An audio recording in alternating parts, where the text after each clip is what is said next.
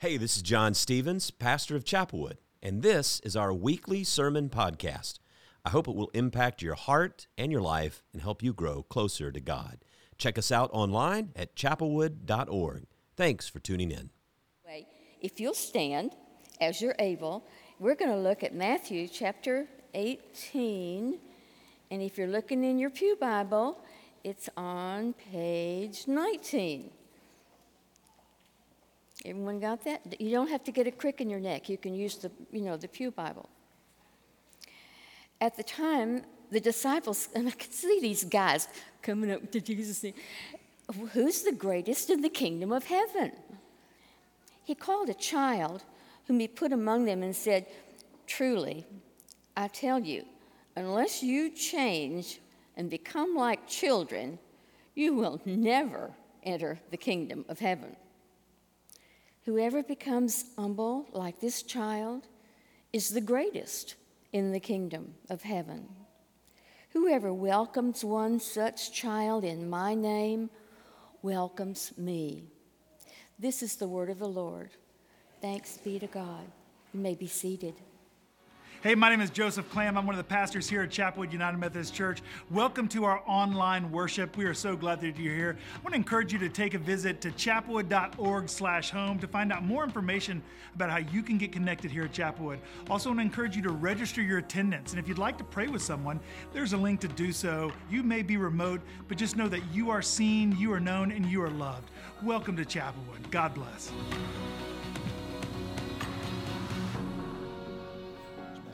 It is so good to be with you today. Uh, if you would uh, allow me, I'm, i had them provide a stool. Just as James said, we're getting older and my knee is getting colder. Um, and so I figured if I was going to stand and uh, preach at all three services uh, tomorrow, I wouldn't be able to stand at all. So if you'll just allow this. Um, I hope y'all are having a great summer. Uh, th- this has been a, a very inter- interesting summer for me. Um, for the first time in 26 years on staff, I took a significant amount of time off, not because I was going on vacation or doing something fun, but because uh, our church leadership, lay leadership, as well as John Stevens and, and Bob Lindsay, had encouraged me to take time to rest. Because I was coming out of a, a really interesting season of, of busyness, and, and, and, they just encouraged me to rest. And so I took almost a month off, and uh, it, it was interesting. It took a while for the voices in my head, you know, the voices that tell you all the stuff you have to do. It took a while for those voices to quiet down. Uh, but after I got past that, uh, I really enjoyed sleeping. I enjoyed spending time with my family. I enjoyed, I went down to Galveston for a little bit and did some fishing. And, uh, and so it was an interesting summer. Um, I always enjoyed summers. Um, summers for me growing up were like, like, like a, a, wide open playground where there was so much opportunity uh, to, to do different things and, uh, and kind of a freedom that came uh, with the summer. But part of it was also that I've always enjoyed new beginnings. And, and you know, you, the summer season is a season where you know what's coming. You know, growing up, you know it's the, the next grade in school. And as a parent, it's the, the next year and season of, with, with your children. And, uh, and I found that, like, I always enjoyed fresh starts. Uh, and so we're in this season in our church where we're, we're starting a new sermon series, and today is our big kickoff. And there's lots of kids uh, around down in the children's ministry area and the student ministry area, and we're kind of launching into this new season of life. And, and so our sermon series is childlike, and it's Jesus' instructions for kingdom living. Now, like I said, uh, new beginnings come at the end of summer. And uh, this particular year, there's been some a little different experiences. Uh, our youngest child, JT, graduated high school last fall. And uh, JT, uh, we just moved him in a couple weeks ago to Huntingdon College in Montgomery, Alabama. He is playing lacrosse there. It's a nice United Methodist school. And we're really excited for him and his opportunity. Um, a week later, after JT uh, got moved in, his sister, Madeline, our middle child, and her dog, Sadie, loaded up the Ford Explorer and headed off to Auburn University. Uh, War Eagle, yeah. And, and let me tell you, uh, you'll notice that the dog is riding shotgun. My, my wife and I did not go with her. She had the same apartment from last year and kept it over the summer, and she just packed up her car and left. So that was a different experience. We'd always taken her to move her in. Uh, and then after we got back, you know, as we were quote unquote empty nesters, we found ourselves in this unique situation where we were going on a double date with our oldest daughter who's out of school and her boyfriend and we went to go see the Barbie movie and that's my wife Amy and Grace in the Barbie box there at Studio Movie Grill. So like between dropping off my kids at school or sending them on their way to going on double dates, I realized I'm entering a new season pulled this screen up this morning um, of the geographic. This is my the Find My iPhone app, and, and if you look closely, you can see JT and Maddie's pictures over there on the far right, and the blank space are all my devices here in Houston. I, I, was really pleased to know that this morning when I looked, they were exactly where they were supposed to be. Um, now, I haven't gone to check to see if they've gone to church. I can tell you, Madeline definitely went to church. I guarantee JT's phone probably hasn't moved yet. Uh, maybe by the 11:30 service it will have moved. Who knows? Uh, but this is a different season of life. Um, when JT was little, one of his things was he used to walk in the house from school, and his clothes would begin to start coming off. I don't know if you had a kid like that. You know, for many years he wore a uniform, so it's like you got like right by the front door was his shirt and you go a little further in, and there was his belt. And then there was shorts, and then you eventually found at the end of the trail, he was wrapped up in a blanket with his dog, uh, either, you know, enjoying a snack or something, but it was just this trail. And I used to be like, oh, seriously, gosh, why is that kid not, uh, you know, can he keep his clothes on? And, and, my kids also, like poor Nathan, look at him over there. He's trying to track down Maddox, and, and you're not going to catch her, bro, I promise. This sanctuary is big. Um, this reminds me of my very first sermon I ever preached. My, my oldest daughter, 23, was sitting back there with my wife, and she did something that Amy said, no, Grace, you need to sit there and be quiet. Grace didn't like it, so she took off running straight down the aisle in the back, screaming, and I was just in the middle of the sermon. Ever since then, I've always enjoyed having kids in the service, so you're, you're not going to rattle me, I promise you. Um, I may get off track, but not rattle me. The other thing my kids we used to do is they would take off their shoes and leave them everywhere. There's a place for shoes. Y'all know this, right? Every house has a place for shoes. If you have a mud room and you're coming in that door, they go in the mud room. If you if if you're not, you, they either go by the, the front door or they go in their bedroom. Why does there have to be shoes scattered all over the house? Couple pairs here, couple pairs there. I used to complain about that. And my wife said one time, she said, Joseph, there will be a day when you will long for the scattered shoes. And you know, I didn't believe her, but it's true. My house is picked up and clean. That's the good news. But I already miss the scattered shoes. I, this kind of ties in because you know, we're talking about becoming like a child. And that doesn't mean that God is inviting us to scatter our clothes and shoes everywhere. Um, but it does give us pause to say, well, what is this passage really all about? You see, the reality is, is that if you do a deep dive in this passage, this passage is not about necessarily being a, like a child. It's also not about greatness. It's about the kingdom of heaven. See, the reality is, is that uh, Jesus is taking something that is known and understood by his disciples and for us, and he's using that to unfold what the kingdom of heaven is like. And so the passage begins with this question from his disciples Who is the greatest in the kingdom of heaven? And Jesus takes that opportunity to reframe the understanding of what the nature of God's kingdom is all about. Now, here's the reality we're not the first hearers of these, this word, right? There, there was an original uh, audience that received this story. Okay, not only did you have the original audience that read the scripture and text, first century believers, but you also had the folks who would have been there with Jesus, his disciples and the close followers. And so, whenever you hear kingdom language, you know, as, as Western Christians, we, we have images of kingdom. But for them, it would have been different. There would have been this understanding of what the kingdom meant for a first century Jew.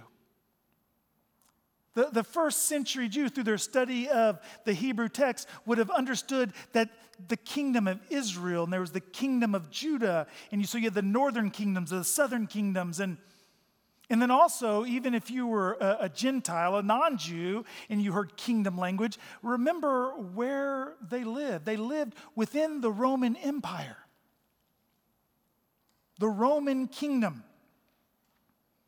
See, in the kingdom that the, the, the first hearers would have associated with, it would have been a kingdom of greatness that depended upon rank, achievement, loyalty. These kingdoms understood a top down structure of hierarchy and, and, and a power structure in that way. These kingdoms would have evoked understanding of power influence, and status. All tangible cultural signs of greatness. You see, there, there were, you understood your lot in life. You understood your rank and your status. You understood where you, where you fell in the power structure. So it, we might think it was absurd that they asked the question, who is the greatest? But throughout the Gospels, when you read, you find that there's multiple occasions where Jesus pulls aside three of the disciples for, for different experiences, more intimate experiences James, Peter, and John. And so they get pulled into these unique experiences like the transfiguration, where they, they witnessed something the other disciples did not. They heard things the other disciples did not. And so here are, are James and John and, and we, we know because if you read the Mark passage, the parallel passage, which is one of the things I love about studying Scripture, friends, is that God has given us this entire book, this, this library of books where we're invited to go and explore and d- dive deeper, where there are these parallel passages where you'll find the same story printed and listed in two different gospels. In some cases, three different gospels. And sometimes it gives us a different, unique perspective. And so I want you to, to hear these words from the Mark translation. They left the place and passed through Galilee. Jesus did not want anyone to know where they were because he was teaching his disciples. And he said to them, The Son of Man is going to be delivered into the hands of men.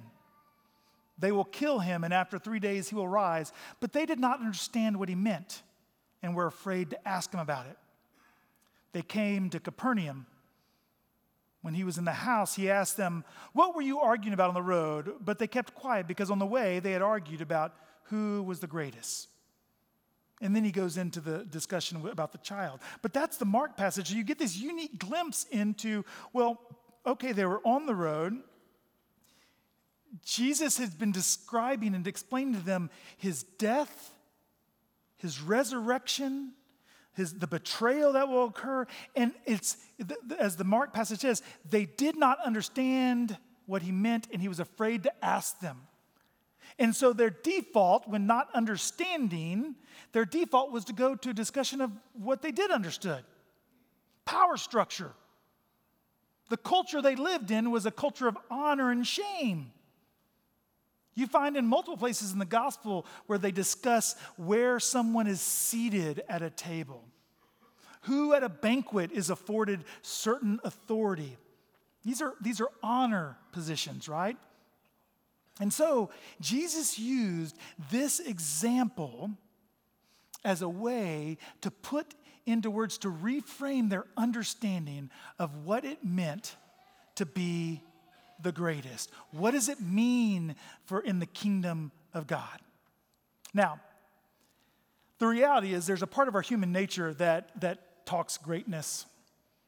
There, there's a human a part of our human nature that strives for greatness. We, scripture even encourages and supports it. We're called to do everything with excellence, right? All for the glory and honor of God. And so there's some sense in which we have, have this struggle of, well, we too are wrestling with the question of, well, who is the greatest? Now, if you know me, you know I love sports. I love all sports. While I played baseball, I, I, love all sports. I can watch all sports. I can listen to sports.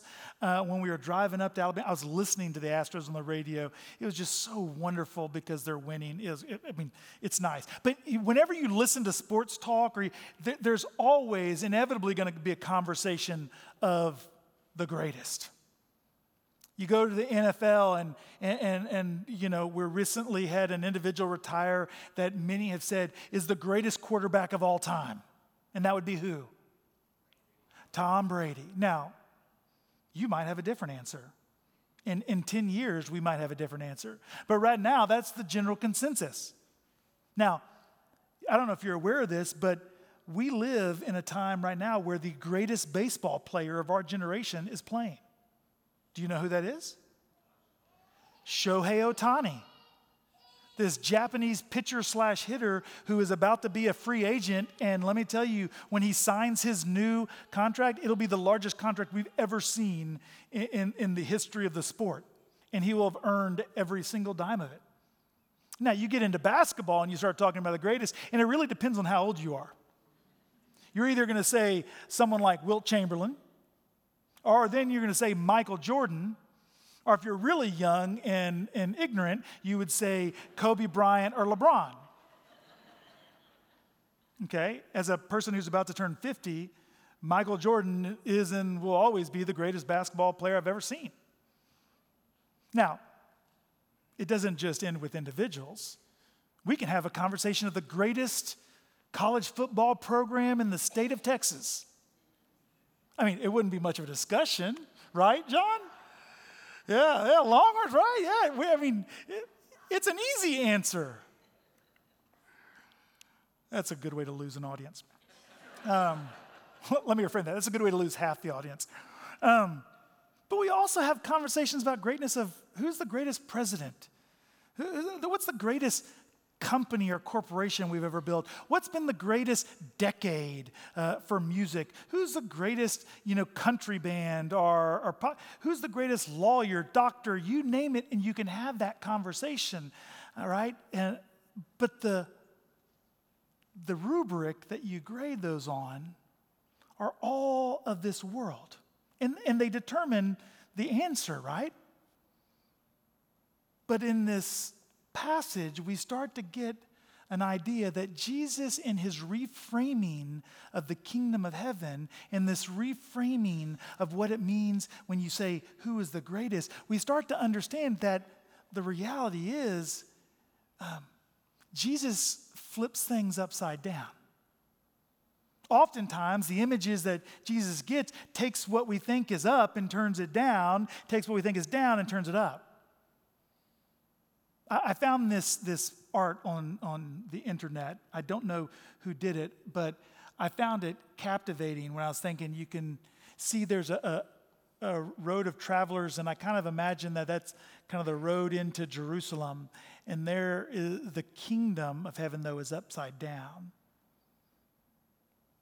And I start to re- realize that part of the invitation that Christ extends to us is that we have to begin to think differently. And so,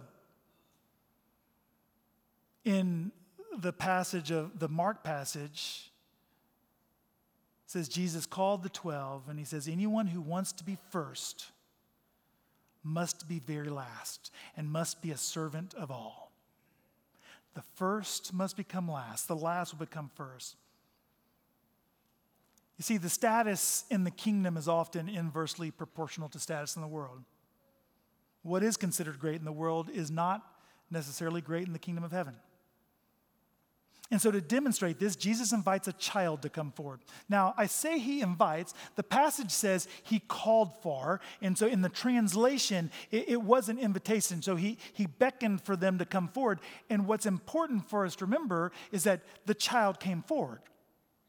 The, the child responded to the invitation. Now, we should not overlook the significance of the fact that it was a child. Child in the ancient world had almost no rights.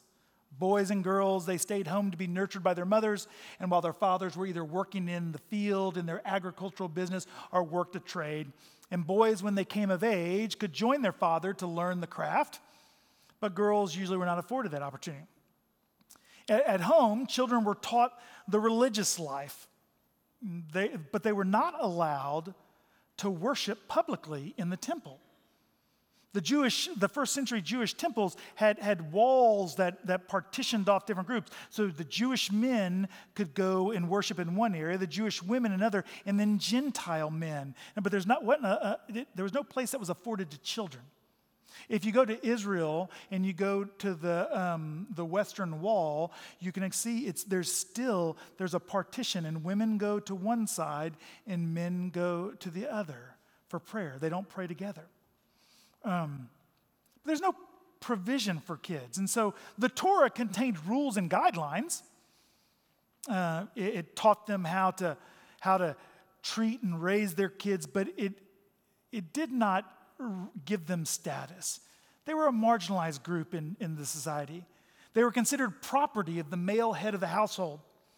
And in some cases, in ancient Jewish culture, uh, children were sold in order for the family to have a quick infusion of cash. Now, I'm not going to lie, I wish I would have had that nugget of truth when my kids were little. Uh, that would have been great when my kids were yelling at me that I'm the worst father ever. This is the worst family ever. I hate this house. I don't want to be here. I would have loved to have said, you know, daughter, in the ancient Jewish culture, I could have sold you. That would have been great. Um, I don't know if it would have worked very well, though it would not have been received very well. Um, now, Jewish children did fare better than most children in the wider Greek and Roman world. Uh, children were often abandoned and viewed as un, uh, they were viewed as unwanted burdens. But in the Jewish society, they were uh, on the lowest rung of society. They had no voice. And so here Jesus invites this child not only does he advocate for the child, uh, but for all those who find themselves in that marginalized category of lowest or least. Individuals who are vulnerable, who have no way to care for themselves. And Jesus does that time and time again when he touches the leper who's been found unclean, when the bleeding woman touches the hem of his garment. By Jewish custom, he would have been unclean, but no. He turns things upside down. When he goes in to heal and call for the dead little girl to get up or raise Lazarus, there's a sense in which Jesus is always going in and, and making the marginal, making the least, making the lowly, and elevating them to a status. And so he invites the disciples, he says, uh, and, and Actually, it's not an invitation, but he states, unless you become like a child, you will not enter the kingdom of heaven. Now, here's the reality, friends. Um, this isn't about status. He's not saying to change your status. And it's about the qualities of the child. So, the first thing I'll say is children are curious, right? If you've ever been around a kid, you know that they're curious. Uh, the 21st century theologian Ted Lasso says it best be curious, not judgmental. Children explore, they ask questions. If you don't believe me, give a small child a box for Christmas that has toys inside. How many times when they pull the toys out do they start playing with the box if it's big enough? Because that box can be a car, a train, a spaceship, a plane. It can become all kinds of things. They're curious. They ask questions. If you've ever been around a a four year old, you know that one question doesn't warrant just one answer because your answer will be followed up with, but why? And you try to answer, but why? Now, the, the I don't believe children are trying uh, to drive us crazy with that. They're just curious. You see, children's view of the world is so open and wide. It's not closed off, but our adult world somehow begins to shrink. Somewhere along the way, we began to shrink our understanding of our world. We created these silos. We stopped being curious, and we just started standing on the reality of this is what I know to be true. So I don't need to ask questions. I don't need to go deeper because I know what's true. I know what is real. Part of our adult world is that um, rather than growing larger, it's become smaller. We, we've been trapped in thought silos or our, our work silos, or we live within silos of daily routine and patterns that over time just become ruts. But for the child, the world is large, it's inviting. The curiosity causes them to want to explore. Exploration is one of the fruits of curiosity. This fruit of curiosity uh, doesn't, is not just held in this world, but also in the spiritual world. To have a spirit of exploration in, in our spiritual world, in our spiritual formation, would be to open up rather than shrinking what God is capable of doing, but actually opening up what God is capable of doing. We've become locked into our traditions as being the only valid expressions of faith, rather than opening ourselves up to say, God, why? What do you have for us, God? See, Jesus places a child among the disciples and says, Be like this because he wants his followers to stay curious, to not live in these tightly closed world, but to remain open to all things possible. But see, the reality is that the disciples had already decided for themselves what the Messiah was going to look like. See, their version of the Messiah was going to be a conquering king who was going to come in and overthrow the tyranny in the Roman Empire and was going to free the children of Israel from this legal, harsh legal system of the Jewish law. The disciples had already shut down what their understanding of the Messiah. So when Jesus is teaching in these small examples and metaphors and, and, and talking about becoming like a child, they were missing it. The suffering servant is the one who is the Messiah. By placing a child in their midst, he was inviting, open, look for the things of heaven, not the things of this world. And so, uh, Jesus then says to be humble like this child. Humility is the manner of humble living. It's not merely just taking a low place. It's not self denigrating or self deprecating. It's not, uh, you know, kind of pushing yourself down so that other people will give you accolade. It, it's, I remember the first, one of the first times I ever preached, I got up at the beginning of the sermon. I said, you know, I'm no Jim Jackson and I got big shoes to fill. And, and so I just want to apologize in advance if you were expecting to hear Jim. And there was an individual after the sermon that came and said, I don't want to ever hear you say that again. I was like, why? He's like, because you are your own person. And in a way, I was trying to say it as a joke, right? And and because it was it was one of those things of I can say it, and then afterwards you're like, oh, you were great, Joseph. you know, pat me myself on the back. That's not the kind of humility that uh, Jesus is talking about. The humility Jesus is talking about is an understanding of the truth of who we are, both the gifts that we've been giving as well as the failures. It's recognizing this truth of who we are and in our essence. And so to take a low position is just recognizing these are my failures, these are my weaknesses. And emphasizing my gifts. Well, these are my gifts and strengths. See, humility has a balance of both. So Jesus invites us into a childlike posture. We're called to embody the presence of Christ in the world, to live as ambassadors of God in this world, and we are to be with God in and far this world. We are not called to isolate and pull out away from the world. We're called to live in and far, but not be of. We are to be with God in this loving connection tied to the life giving love and energy of God through the Spirit. No time that we find ourselves apart from God, where we are separated from God. And we are able to be in the world and for the world, not withdrawing from the world. That, that's incarnation, friends. That God took on flesh.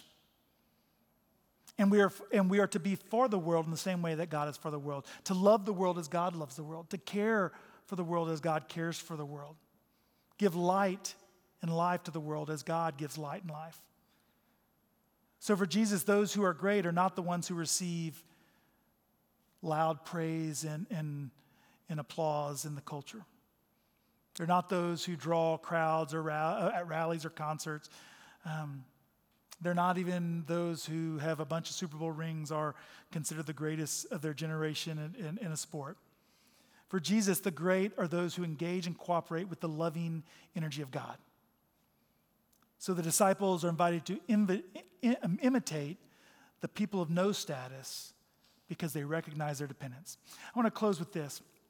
Um, there was a time when my children's survival was fully dependent on my wife and I.